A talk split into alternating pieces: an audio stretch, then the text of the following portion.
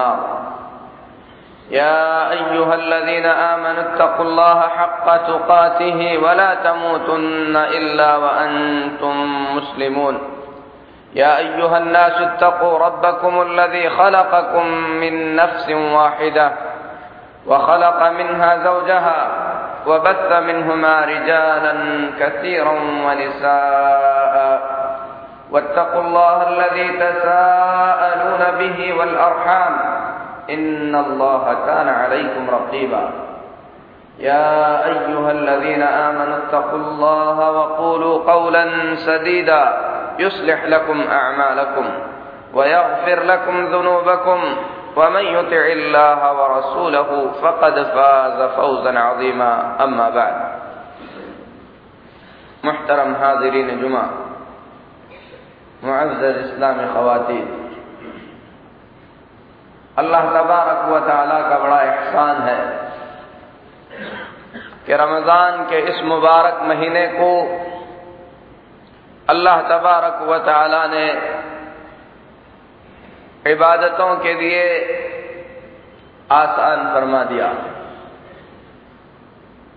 इस सख्त गर्मी के बावजूद अल्हम्दुलिल्लाह मुसलमानों ने बगैर किसी मशक्क़त के रोज़े जैसी अजीम इबादत को अंजाम दिया। अल्लाह से दुआ है कि अल्लाह तबारक व ताला अपने फजल करम से इन इबादतों को कबूल फरमा ले मेरे मुहतरम भाइयों बार बार बतलाया जा चुका कि रमज़ानुल मुबारक अल्लाह तबारक व ताला की जानिब से एक मौका है।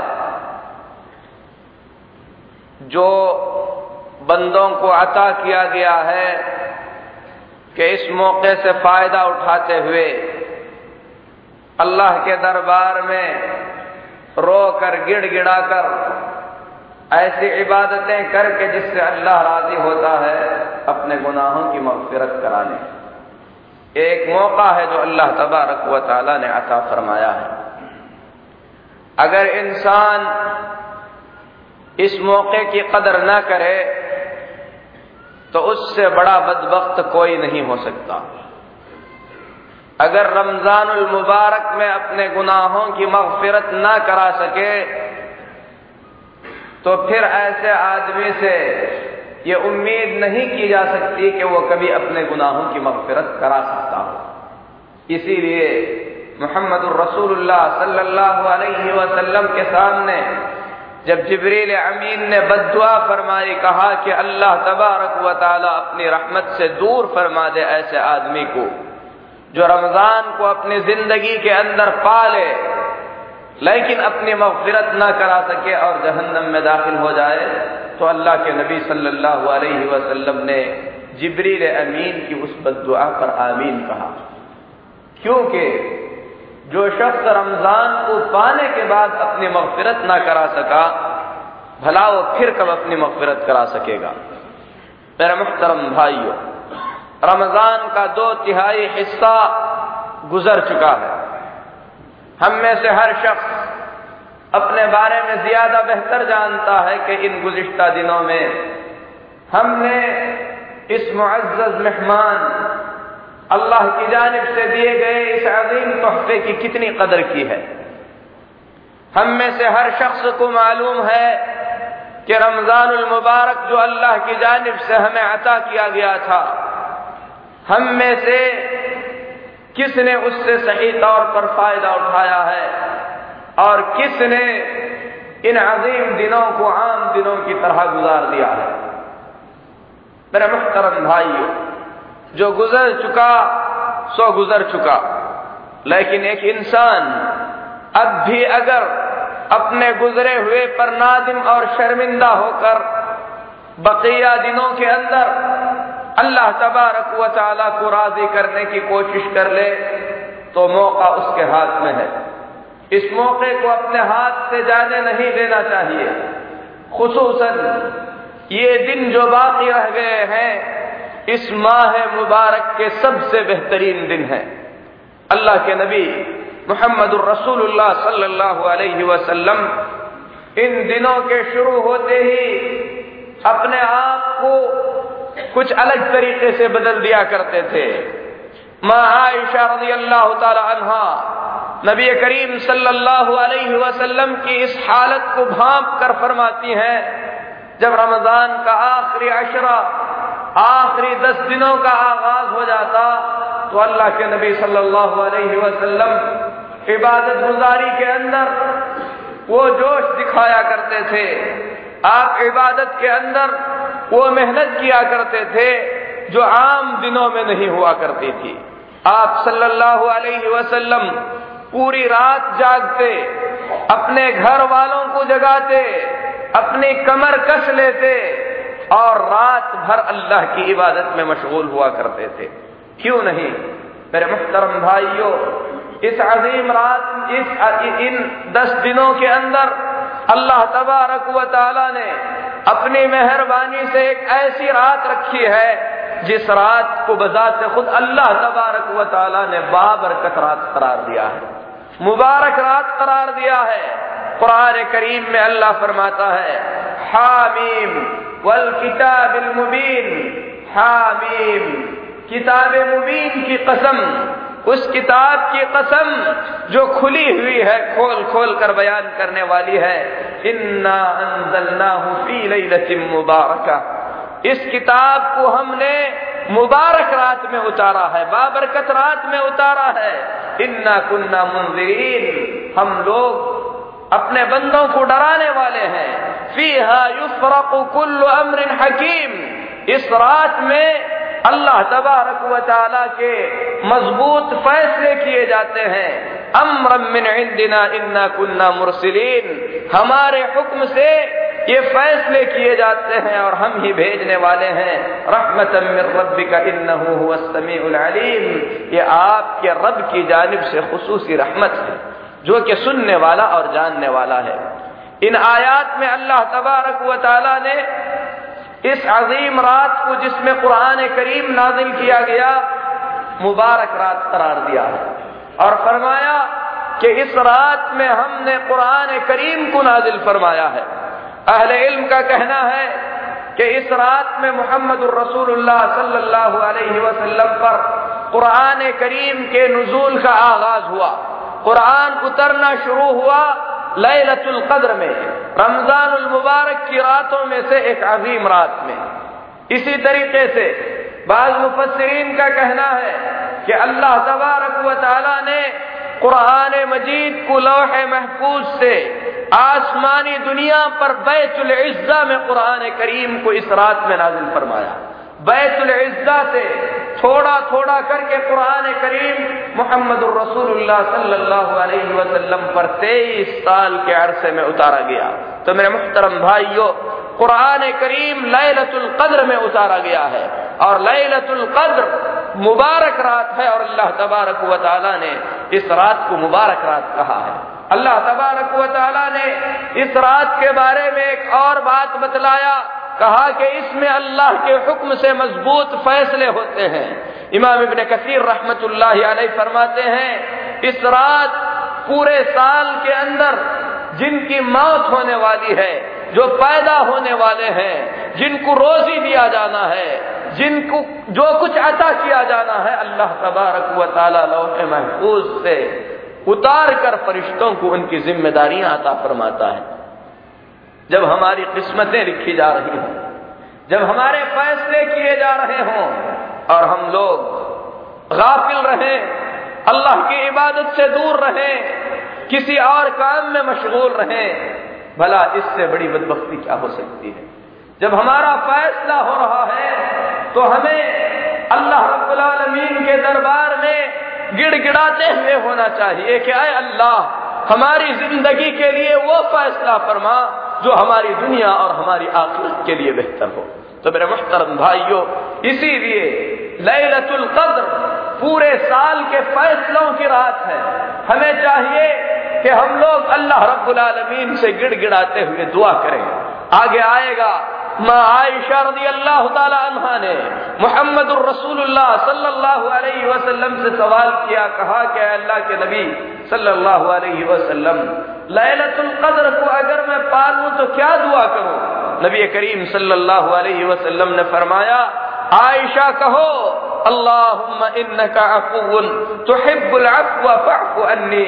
अय अल्लाह तेरा नाम अफू यानी दरगुजर करने वाला, दरगुजर करने को पसंद करने वाला है। तू मुझे बख्श दे, तू मुझे माफ़ फरमा दे, तू मुझे आफियत अता फरमा। ये जो जामे दुआ है, इस दुआ में नबी करीम सल्लल्लाहु अलैहि वसल्लम ने पूरे साल में आने वाली हर किस्म की बलाओं के टलने और हर किस्म के खैर को मांगने का हुक्म फरमाया है। लिहाजा मेरे मुख्तरम भाइयों, इस रात की कदर करते हुए रात जाग कर अल्लाह की इबादत करते हुए अल्लाह तबारक व ताला से दुआ और गिरिया वजारी में बंदे को मशगूल होना चाहिए। ये वो रात है जिस रात के मकाम को बयान करते हुए कुरान करीम की एक मुकम्मल सूरत अल्लाह तबारक व ताला ने इस रात की फजीलत में उतारी है। जिस सूरत शरीफा में इस रात के मकाम और मरतबे के सिवा दूसरी कोई बात नहीं बतलाई गई। अल्लाह तबारक व ताला फरमाता है, इन्ना अंजलनाहु फ़ी लैलतिल कद्र। हमने कुरान करीम को लैलतुल कद्र में उतारा है। वमा अदराका मा लैलतुल कद्र? तुम्हें मालूम क्या है कि लैलतुल कद्र होती क्या है? अल्लाह तबारक व ताला इस सवाल के ज़रिए, इस आयत करीमा के ज़रिए लैलतुल कद्र के मकाम को बुलंद फरमा रहा है। वमा अदरा का मा लैलतुल कद्र? तुम जानते ही क्या हो कि लैलतुल कद्र किसे कहते हैं? लैलतुल कद्र खैर मिन अल्फ शहर। लैलतुल कद्र कोई मामूली रात नहीं, बल्कि हज़ार महीनों से ज़्यादा बेहतर। अल्लाह तबारक व ताला ने लैलतुल कद्र को हज़ार महीनों के बराबर नहीं कहा, बल्कि हज़ार महीनों से बेहतर करार दिया है। हज़ार महीनों के अंदर उनतीस हज़ार से तीस हज़ार तक की रातें होती हैं। आदमी एक रात मेहनत करके, अल्लाह को राज़ी करने के अमाल करके तीस हज़ार रातों के बराबर का अजर सवाब पा सकता है। तिरासी साल की इबादत का अजर सवाब पा सकता है। उतना ही नहीं, बल्कि उससे ज़्यादा अजर पा सकता है, क्योंकि अल्लाह तबारक व ने लैलतुल को हज़ार महीनों से बेहतर करार दिया है। तनजल मलाइकतु फीहा बिइज़्न रब्बिहिम मिन कुल्लि अम्र अल्लाह फरमाता है अल्लाह तबारक व के हुक्म से इस रात फरिश्ते उतरते हैं हालाँकि हर रात बंदों के अमाल लाने और ले जाने के लिए फरिश्ते उतरते हैं। हमारे अमाल लिखने वाले फरिश्ते आसमान पे चढ़ते और उतरते हैं। लेकिन ये रात फरिश्तों के उतरने की कुछ खसूसी रात है। बहुत ही ज़्यादा कसीर तादाद में फरिश्ते उतरते हैं। और जिबरील अमीन सलाम खसूसियत के साथ इस रात उतारे जाते हैं और अल्लाह तबारक व ताला के फैसले लेकर दुनिया के अंदर उतरते हैं। अल्लाह तबारक व फरमाता है, पूरी रात सलामती वाली रात होती है। और ये तुलु फजर तक अल्लाह की रहमतों और सलामती का नजूल जारी रहता है। तो मेरे मुहतरम भाइयों, इस रात के मकाम और मर्तबे को देखते हुए मोहम्मद रसूलुल्लाह सल्लल्लाहु अलैहि ने खसूसियत के साथ इस रात की इबादत का एक अलग ही मकाम बयान करते हुए फरमाया मन काम लैलतल कद्र ईमानन वहतिसाबा गुफिर लहु मा तक़द्दम मिन ज़ंबिह जो शख्स लैलतुल कद्र के अंदर ईमान और अज्र की नीयत से खड़े होकर इबादत करता है, अल्लाह तबारक व उसके पिछले गुनाहों की बख्शिश फरमा देता है। और यह हदीस बुखारी और मुस्लिम की हदीस है। अल्लाह के नबी सल्लल्लाहु अलैहि वसल्लम को ये रात दिखलाई गई, फिर उसके बाद अल्लाह तबारक व ने अपनी खास हमत के साथ मोहम्मद रसूलुल्लाह से इस रात को भुला दिया। और अल्लाह तबारक व जो चाहता है नाजिल फरमाता है। उसमें से जो चाहता है उठा लेता है। लेकिन अल्लाह का वादा है मानन मिन आयतिन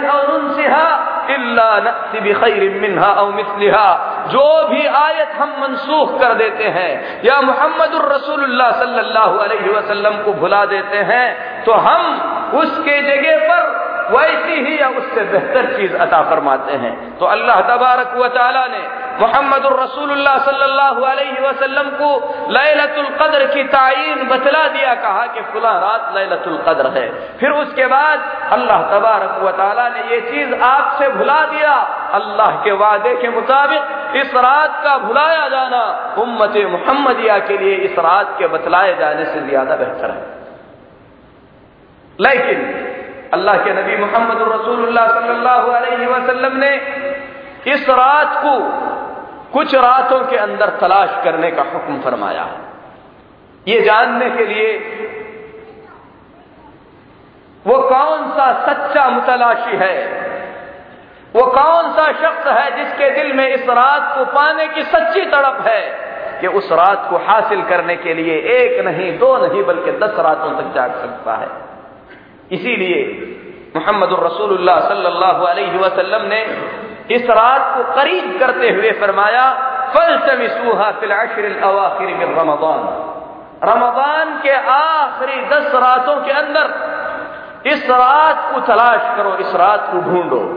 अगर नबी करीम सल्लल्लाहु अलैहि वसल्लम ढूँढने को कह रहे हैं तो यकीनन ये रात इन दस रातों के अंदर तलाश की जाए तो मिल जाएगी। आप सल्लल्लाहु अलैहि वसल्लम ने और भी करीब कर दिया, फरमाया फल तबिसूहा फ़ी कुल्ली वित्र। और ये बुखारी शरीफ की रिवायत है कि आखिरी अशरे की जो ताक रातें हैं, इन रातों के अंदर खसूसियत के साथ इसे ढूंढो। यानी पूरी दस रातों के अंदर इन्हें तलाशना है। लेकिन इन दस में से जो ताक है, इक्कीस, तेईस, पच्चीस, सत्ताईस और उनतीस इन रातों के अंदर खसूसियत के साथ इसे ढूंढना और इसे तलाशना चाहिए। उमिन आयशा सिद्दीका रज़ी अल्लाह तहा इन दस रातों का अमल जो रसूल अकरम सल्लल्लाहु का हुआ करता था बतलाते हुए फरमाती हैं, कान नबी सल्लल्लाहु अलैहि वसल्लम यजतहिदु फिल अशर अवाखिर मिन रमज़ान मा ला यजतहिदु फ़ी गैरिहा। अल्लाह के नबी सल्लल्लाहु अलैहि वसल्लम इन दस रातों के अंदर वो मेहनत किया करते थे, वो इज्तिहाद और कोशिश किया करते थे। अल्लाह की इबादत में जो कोशिश आम दिनों में नहीं हुआ करती थी। कान इजा दखल अहिया रहू जब आखिरी अशरा दाखिल हो जाता, अल्लाह के नबी सल्लल्लाहु अलैहि वसल्लम पूरी रात जागा करते थे। नबी करीम सल्लल्लाहु अलैहि वसल्लम जो रातें जागते थे, उन रातों में रजब की रात नहीं है, इसरा और महराज की रात नहीं है शाबान की पंद्रहवीं रात नहीं है। जागने की जो रातें हैं, अहले बिदअत उससे सो जाते हैं। जिन रातों के अंदर कोई मशरूयत नहीं है उन रातों के अंदर कसरत से इबादत करते हैं। यही नतीजा है उन लोगों का जो बिदातों को अपनाते हैं। अल्लाह तबारक वाली बिदात की लानत से इंसान को सुन्नत से दूर कर देता है। अल्लाह से दुआ है कि अल्लाह तबारक हम तमाम को सुन्नत से करीब फरमाए। सुन्नत पर अमल करने वाला बनाए। माँ आयशा फरमाती है जब आखिरी दस रातें रमज़ान की शुरू हो जाती तो मोहम्मद सल्लल्लाहु अलैहि वसल्लम उन रातों को जागा करते थे, पूरी दस रातों को जागा करते थे। वह आई हो खुद भी जागते थे, और आप सल्लल्लाहु अलैहि वसल्लम अपने अहले खाना को, अपनी अजवाज मुतहरात को, अपने घर वालों को भी जगाया करते थे। वह जज्जा, और बड़ी मेहनत किया करते थे। वह शद्दल मिजर और आप सल्लल्लाहु अलैहि वसल्लम अपनी कमर को कस लेते थे। मुहदसिन का कहना है, कमर कसने का मतलब यह है कि आदमी जब कमर कस लेता है तो काम करने के लिए मुकम्मल तौर पर तैयार हो जाता है। इसी तरीके से रसूल अकरम सल्लल्लाहु अलैहि वसल्लम कमर कस लेते थे। इसका मतलब यह है कि जितनी मेहनत आपसे हो सकती थी, आप सल्लल्लाहु अलैहि वसल्लम इन रातों के अंदर वो पूरी मेहनत कर दिया करते थे। बाद मुहदसिन ने कहा वशल मिजर, आप अपनी कमर कस लेते थे। इसका मतलब यह है कि आप अजवाज मुतहरात से दूर रहते थे। उम्मातुलमिन के पास नहीं जाते थे। वो ताल्लुकात बंद कर देते थे जो मियाँ बीवी के दरमियान हुआ करते हैं। और दोनों मतलब सही हैं, क्योंकि रसूल अकरम सल्लल्लाहु इन रातों में बड़ी मेहनत भी फरमाया करते थे, और साथ ही साथ अजवाज मुतहरात से अल्लाह के नबी सल्लल्लाहु दूर रहा करते थे। माँ आयशा रदी अल्लाह तहा ने मोहम्मद रसूलुल्लाह सल्लल्लाहु अलैहि से पूछा कि ये रात मिले तो क्या करूँ? आपने दुआ सिखलाई। मुहदसिन कहते हैं, माँ आयशा का ये कहना कि अय अल्लाह के नबी सल्लल्लाहु अलैहि वसल्लम? अगर इस रात को मैं महसूस कर लूँ, इस रात को मैं पा लूँ तो मुझे क्या करना चाहिए? तो इमाम अलबारी रहमतुल्लाह अलैह फरमाते हैं, इस हदीस के अंदर इस बात का इशारा है कि अल्लाह का नेक बंदा, जो हकीकत में इस रात का मुतलाशी है, उसे एहसास हो सकता है, वो ये महसूस कर सकता है कि उसने लैलतुल कद्र को पा लिया। और ये शुरूर ये एहसास, कोई वाज एहसास नहीं होगा, बल्कि उसके ईमान, उसकी सलाह और उसके तकवे की वजह से अल्लाह की जानब से दिया जाने वाला एक शुरूर होगा, जिससे वो ये महसूस करेगा कि वो लैलतुल कद्र में जाग रहा है। इबादत के अंदर उसे लज्जत महसूस होगी, इबादत में उसे मज़ा आएगा और अल्लाह तबारक व ताला से करीब होने की तड़प उसके सीने में और ज़्यादा जागेगी। यही शुरूर लैलतुल कद्र के पाने का शुरूर है। अगर किसी आदमी को यह शुरूर हो जाए, किसी आदमी को यह एहसास हो जाए तो ऐसी सूरत में उसे चाहिए कि ये दुआ करे, कसरत से पढ़े अल्लाह इन्नका अफू तो अन्नी अल्लाह, तू दरगुजर करने वाला। अफू और दरगुजरी को पसंद करने वाला, तू मुझे दरगुजर फरमा दे। तू मुझे आफियत से नवाज़। इस किस्म की दुआ लैलतुल कद्र के अंदर कसरत से करनी चाहिए। और ये दुआ मोहम्मद रसूलुल्लाह सल्लल्लाहु अलैहि वसल्लम ने उस जात को सिखाई थी, उस हस्ती को सिखाई थी, जो हस्ती पूरी ज़मीन पर मोहम्मद रसूलुल्लाह सल्लल्लाहु अलैहि वसल्लम की सबसे चहीती थी। सवाल करने वाले ने सवाल किया अल्लाह के नबी सल्लल्लाहु अलैहि वसल्लम, आपको सबसे ज़्यादा प्यार किससे है, मोहब्बत किससे है? आप सल्लल्लाहु अलैहि वसल्लम ने फरमाया, आयशा। पूछने वाले ने फिर पूछा, मर्दों में किससे आपको सबसे ज़्यादा मोहब्बत है? फरमाया, आयशा के बाप से। तो मेरे मुख्तरम भाइयों, जिससे अल्लाह के नबी सल्लल्लाहु अलैहि वसल्लम सबसे ज़्यादा मोहब्बत करते थे, उसे अगर कोई चीज़ सिखाएँगे तो सबसे ज़्यादा प्यारी और सबसे ज़्यादा बड़ी चीज़ सिखाएँगे। और यही चीज़ अल्लाह के नबी सल्लल्लाहु अलैहि वसल्लम ने अपने चचा अब्बास रज़ी अल्लाह तला को सिखलाई।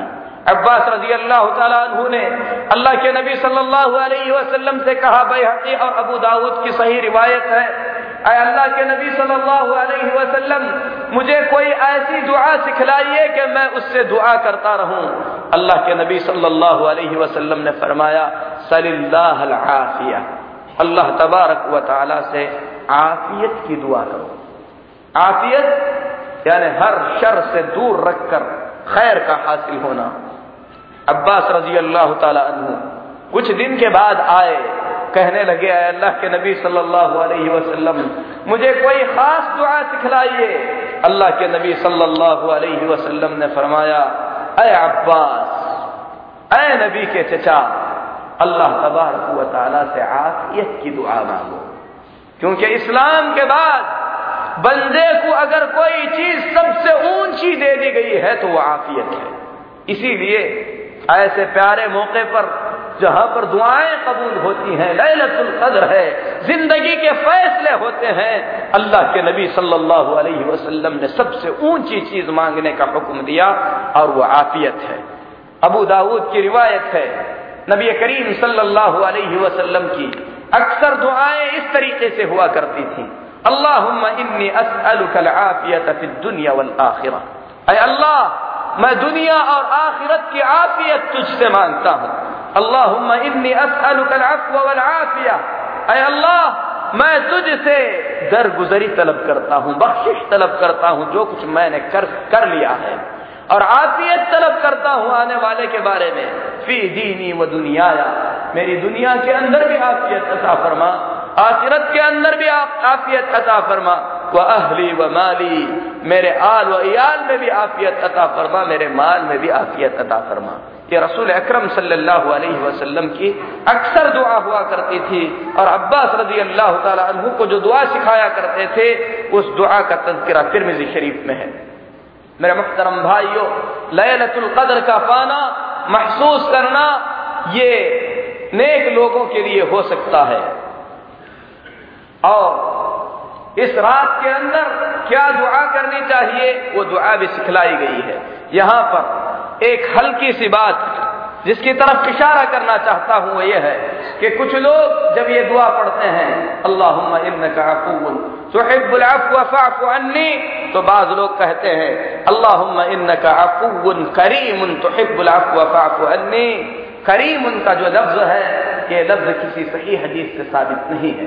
इसीलिए सही दुआ यह है कि आप कहें अल्लाह इन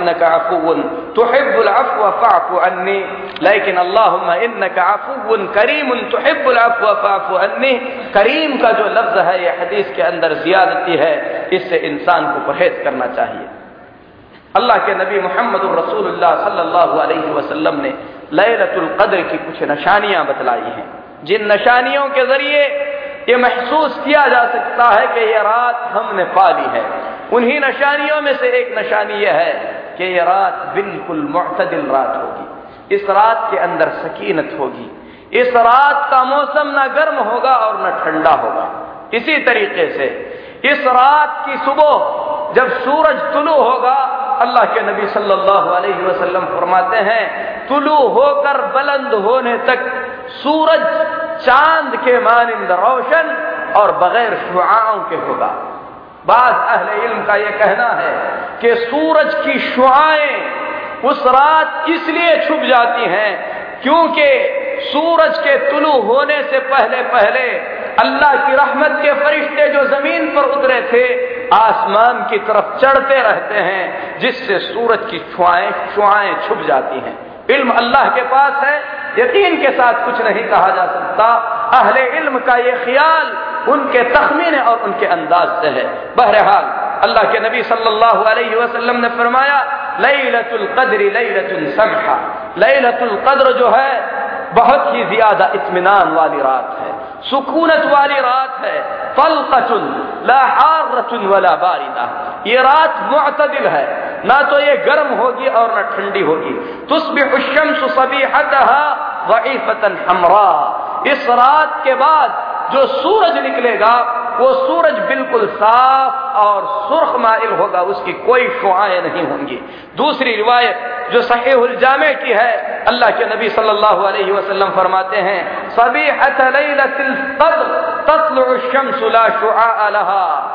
लैलतुल कद्र की सुबह में जो सूरज निकलेगा, उसकी शुआएँ नहीं होंगी।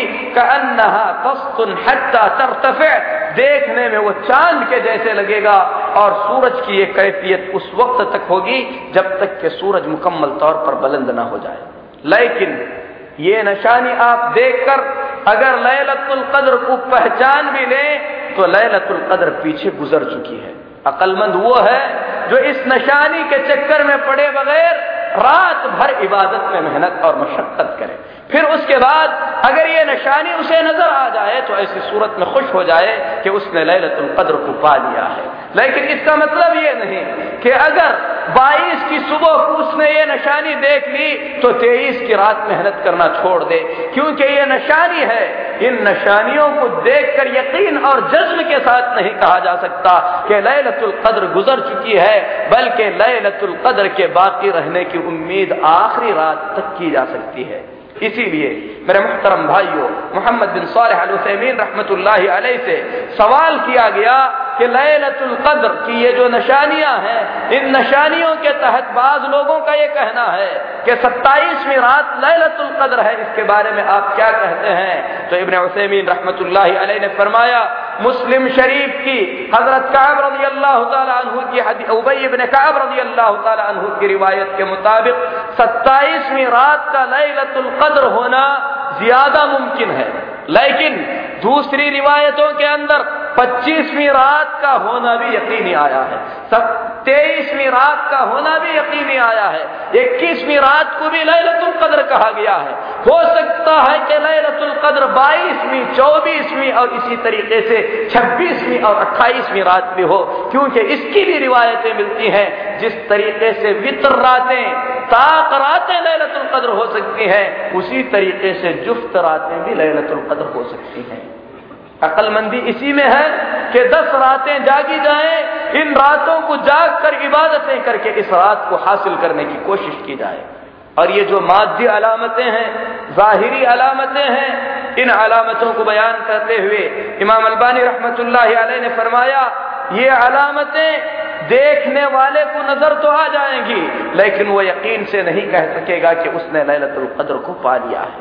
क्योंकि लैलतुल कद्र का हकीकी शूर अल्लाह के उस बंदे को होगा, जिस बंदे पर अल्लाह मेहरबान हो जाए और उस रात के अंदर इबादतों की अल्लाह तबारक व ताली उसे तोहफी कता फरमाए।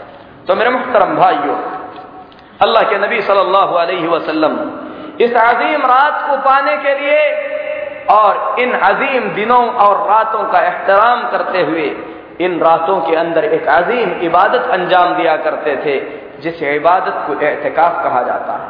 और यह इबादत, एहतिकाफ अल्लाह तबारक व की जानब से एक मशरू इबादत है। यह रसूल अक्रम सल्लल्लाहु अलैहि वसल्लम की सुन्नत है।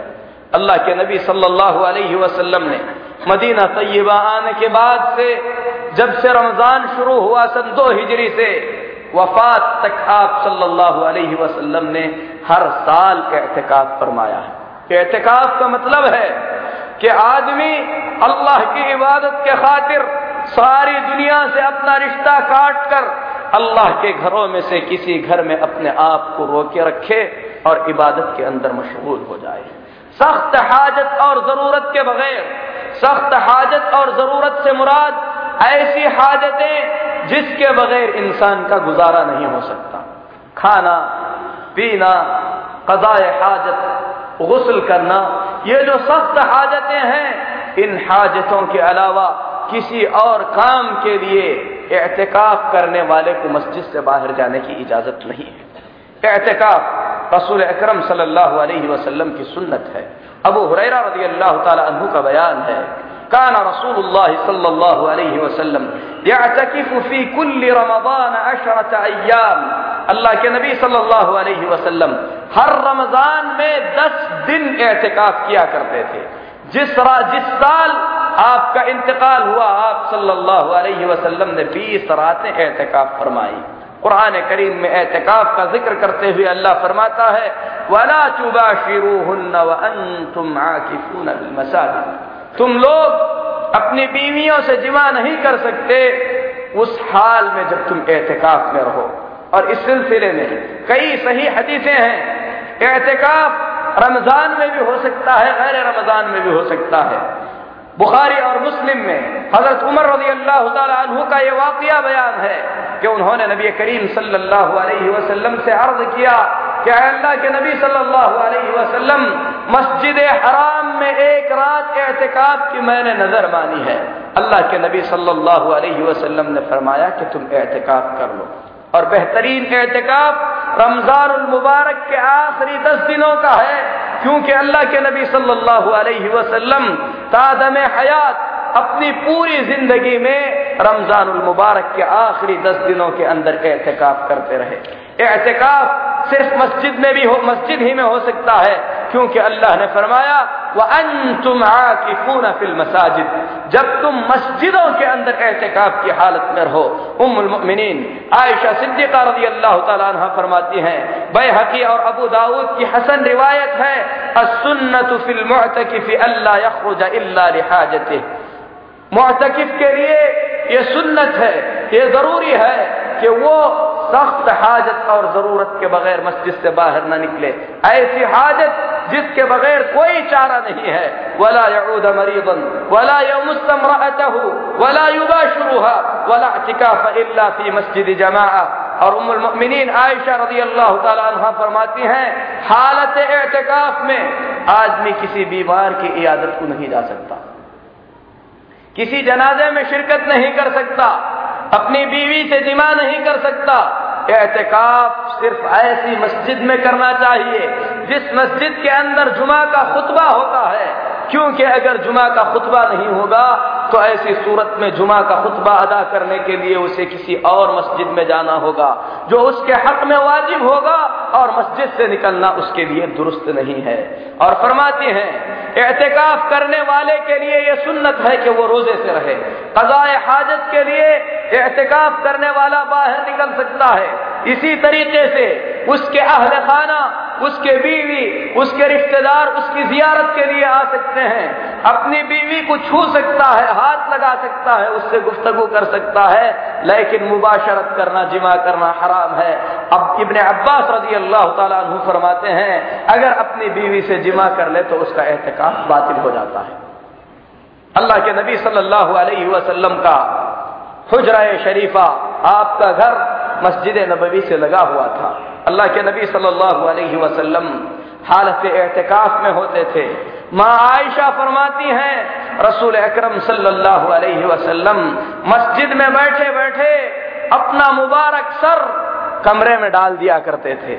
और मैं आप सल्लल्लाहु अलैहि वसल्लम का सर धोती थी और आपके सर में कंघा किया करती थी।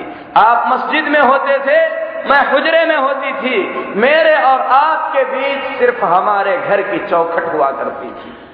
और उस वक्त उमुल मुमिनीन आयशा रज़ी अल्लाह तला फरमाती हैं कभी कभी मैं हालत हैज़ में भी हुआ करती थी। अल्लाह की जानब से ये छूट है कि एहतिकाफ करने वाला अपनी बीवी से बात कर सकता है। उसकी बीवी उसकी खिदमत कर सकती है। इसी तरीके से एहतिकाफ करने वाला अगर ज़रूरत महसूस करे तो मस्जिद के अंदर खेमा लगा सकता है। इसी तरीके से उसकी बीवी उसकी जियारत के लिए आ सकती है। बुखारी और मुस्लिम में है। नबी करीम सल्लल्लाहु अलैहि वसल्लम की जियारत के लिए पहुँची और आप सल्लल्लाहु अलैहि वसल्लम हालत एहतिकाफ में थे। जब जियारत करके चलने लगी तो आपने फरमाया, थोड़ी देर रुको, मैं तुम्हें दरवाजे तक छोड़ देता हूँ। जब अल्लाह के नबी सल्लल्लाहु अलैहि वसल्लम माँ सफिया को लेकर निकले, दो अंसारी सहाबा का गुजर हुआ। जब उन्होंने मोहम्मद सल्लल्लाहु अलैहि वसल्लम के साथ एक औरत को देखा तो तेज़ी के साथ चलने लगे। अल्लाह के नबी सल्लल्लाहु अलैहि वसल्लम ने फरमाया, अला रिस्लिकुमा फइन्नहा सफिया। आसानी से चलो, आहिस्ता चलो, ये कोई गैर औरत नहीं है मेरे साथ, सफिया है। दोनों सहाबा ताज्जुब में पड़ गए। कहा सुबहान अल्लाह अल्लाह के नबी सल्लल्लाहु अलैहि वसल्लम, क्या आपके बारे में भी कोई गलत गुमान कर सकता है। तो आप सल्लल्लाहु अलैहि वसल्लम ने फरमाया, शैतान इंसान के खून में खून के साथ दौड़ता है। खौफ हुआ कि कहीं तुम्हारे दिल के अंदर कोई गलत ख्याल न पैदा कर दे। ये रसूल अकरम सल्लल्लाहु अलैहि वसल्लम थे, जो हकीकी मुरब्बी थे। शक की उन तमाम जड़ों को काट देते थे, जो फसाद और बिगाड़ की तरफ़ ले जाए। फिर उसके बाद नबी करीम सल्लल्लाहु अलैहि वसल्लम ने माँ सफिया रज़ी अल्लाह तहा को दरवाजे तक छोड़ दिया। मेरे मुहतरम भाइयों, जिस तरीके से मर्दों के लिए एहतिकाफ करना रसूल अकरम सल्लल्लाहु अलैहि की सुन्नत है, अगर औरतों के लिए ऐसी जगह फराहम हो जाए जहाँ पर वो बगैर खौफ और मुकम्मल इतमान और इसी तरीके से अमान के साथ एहतिकाफ कर सकती हैं तो शरीयत उन्हें भी एहतिकाफ की इजाज़त देती है। रसूल अकरम सल्लल्लाहु अलैहि वसल्लम के साथ उम्महातुल मुमिनीन एहतिकाफ किया करती थी। माँ आयशा रज़ी अल्लाह तआला फरमाती हैं, अल्लाह के नबी सल्लल्लाहु अलैहि वसल्लम ने हयात तय्यबा के रमज़ान मुबारक के आखिरी दस दिनों के अंदर हमेशा एहतिकाफ किया। आपके इंतकाल के बाद आपकी अजवाज मुतहरात आप सल्लल्लाहु अलैहि वसल्लम की इस सुन्नत पर कायम रही, वो भी एहतिकाफ किया करती थी। औरतों के लिए, एहतिकाफ करने के लिए, जिस तरीके से मर्दों का मस्जिद में आना ज़रूरी है, उसी तरीके से औरतों को भी मस्जिद में जाना होगा। वो भी बगैर ज़रूरत के नहीं निकल सकती, लेकिन उनके एहतिकाफ के लिए ये ज़रूरी है कि वो अपने अजवा, अपने शौहरों से और अपने कपी, और अपने सरपरस्तों से जो है इजाज़त ले लें। मेरे मुख्तरम भाइयों, ये मुख्तसर ये मुख्तसर सी बातें थी एहतिकाफ और लैलतुल कदर और रमज़ान मुबारक के आखिरी अशरे के बारे में रब्बुल आलमीन से दुआ है। अल्लाह तबारक व ताला अपने फजल मेहरबानी से, जिसने उम्मत मोहम्मदिया पर लैलतुल कद्र की शक्ल में इतना बड़ा एहसान किया है हम भी उसी नबी की उम्मत हैं। अल्लाह अपनी मेहरबानी से वो अजीम रात हमको नसीब फरमाए। उस रात में उन इबादतों की अल्लाह तौफीक अता फरमाए। जिन इबादतों से वो हमसे खुश और राज़ी हो जाए। अल्लाह तबारक व ताला हमारी दुनिया और हमारी आखिरत में हमें आफियत अता फरमाए। तमाम मुसलमानों को अल्लाह आफियत से नवाजे। मुल्क शाम के मुसलमानों की अल्लाह हिफाजत फरमाए। इराक के हमारे सुन्नी भाइयों की अल्लाह हिफाजत फरमाए। दुनिया के परेशान हार हर मुसलमान की अल्लाह हिफाजत फरमाए जालिमों को अल्लाह तबारक व ताला जल्द अज जल्द उनके अंजाम तक पहुँचाए। मजलूमों की आह और गिरिया वजारी को अल्लाह ताला सुन ले। जो बच्चे यतीम हो चुके हैं, अल्लाह उन बच्चों की हिफाजत फरमाए। जो औरतें बेवा हो चुकी हैं, अल्लाह तबारक व ताला उनका रोज़गार फराहम फरमाए। जो लोग इस्लाम और ईमान के साथ अल्लाह के रास्ते में मारे गए हैं, अल्लाह तबारक व ताला शहीदों की सफ में उन्हें लिख दे। अल्लाह उनके अहल को सब्र नसीब फरमाए।